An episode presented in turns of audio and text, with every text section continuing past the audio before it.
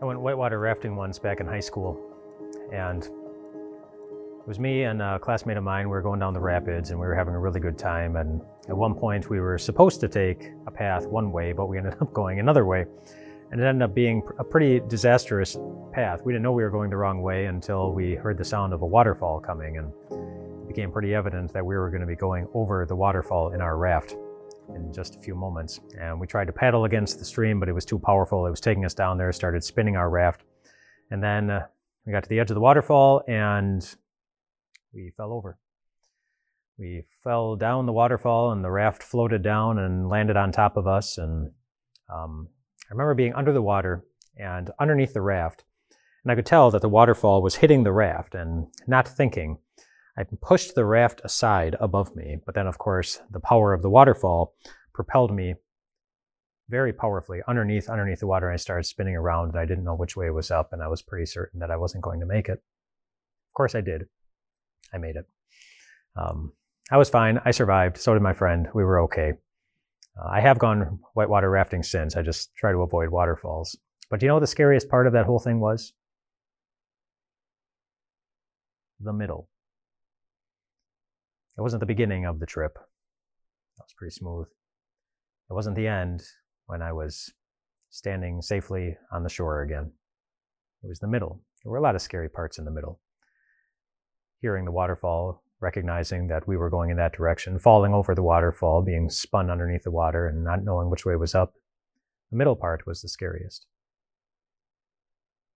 I bring that up because we find ourselves in the middle all the time.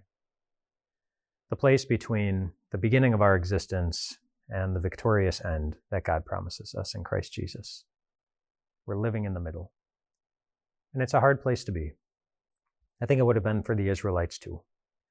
As they're going into Jericho and they received the instructions, and Joshua told them to march forward. And then, of course, the instructions were for six days, we're going to march around the city just once and then go back to camp. And then on the seventh day, we're going to do something different. And then we are going to win. God's going to give us the victory. But in the middle there, I bet it was still pretty tough. Even after the first day of marching around the city once, then going back. And I could see myself pretty easily wondering did we just accomplish anything? Is this really the way that we're supposed to take this enormous city and this strong army with a very intelligent king? And then they did it again the second day, and then the third day, and the fourth day, and the fifth day, and the sixth day. That was all in the middle. Really ripe opportunity for doubt to creep in, and fear. Maybe even some temptations to wander away and from God's instructions and try something different. But of course, for those who didn't, they received the victory in the end just like you will. But for now, we're in the middle. We're in the middle. And so don't be,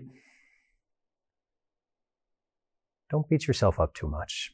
If it's sometimes really hard to live in the middle, because even Jesus knows that it is.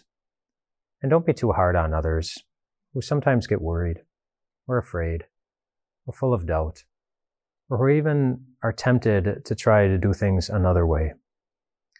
We never want to be there, but we will be, often, for as long as we are in this middle area.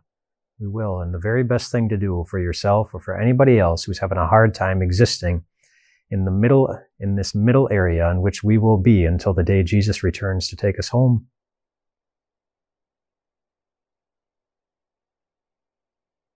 Is to point ourselves to the Jesus who is coming to take us home one who also knows what it's like to be in the middle of a lot of pain and a lot of hurt and even a lot of shame. Not his own, but yours and mine.